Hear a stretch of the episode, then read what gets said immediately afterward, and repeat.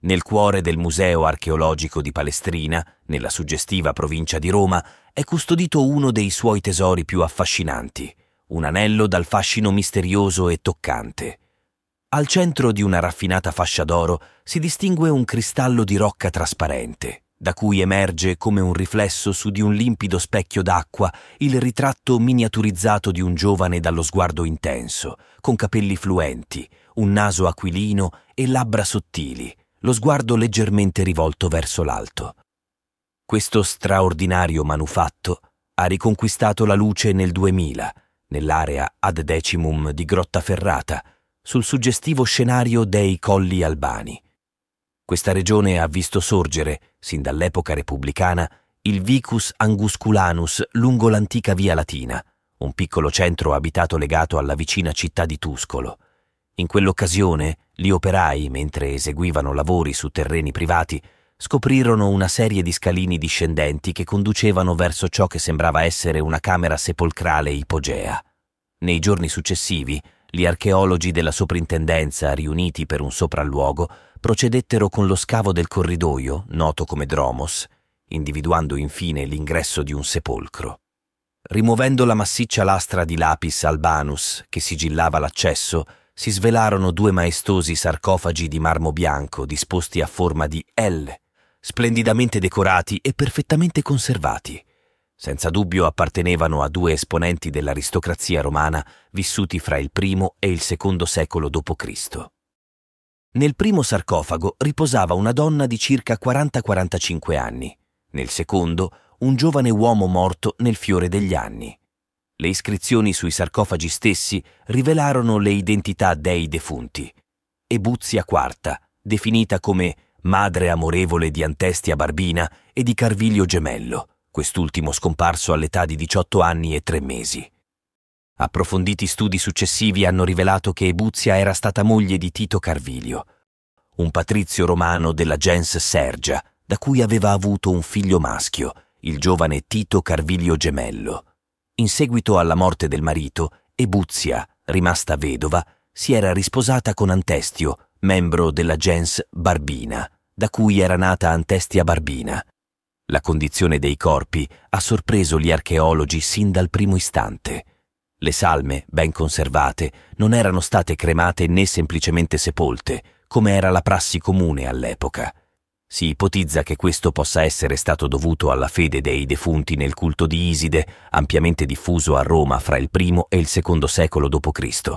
Questo culto prevedeva l'imbalsamazione come parte del rito funebre. Il corpo di Carvilio Gemello era avvolto in un sudario intriso di mirra e colofonia, utilizzate per conservare il corpo prima delle esequie pubbliche. Adagiato su uno strato di sabbia, il suo corpo era adornato da fiori e da quattro ghirlande, una attorno alla testa e le altre sul busto, da cui deriva il nome della tomba, ipogeo delle ghirlande. Le condizioni microclimatiche all'interno del sarcofago, sigillato accuratamente e rimasto intatto nel corso dei secoli, hanno permesso persino di identificare i tipi di fiori utilizzati nel rito. Lilium, rose e viole, fiori che fioriscono verso la fine della primavera e durante l'estate, indicando il periodo del funerale di Carvilio fra maggio e giugno. Un anno dopo, lo stesso trattamento fu riservato alla madre, Ebuzia.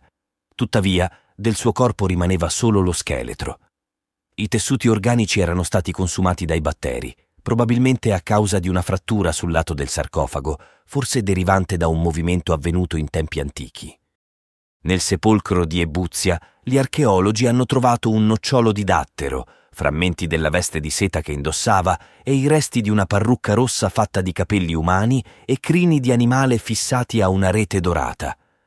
Accanto al corpo sono state scoperte anche alcune ossa di bambino, le quali, se non correlate a una sua presunta gravidanza, potrebbero appartenere a un nipotino.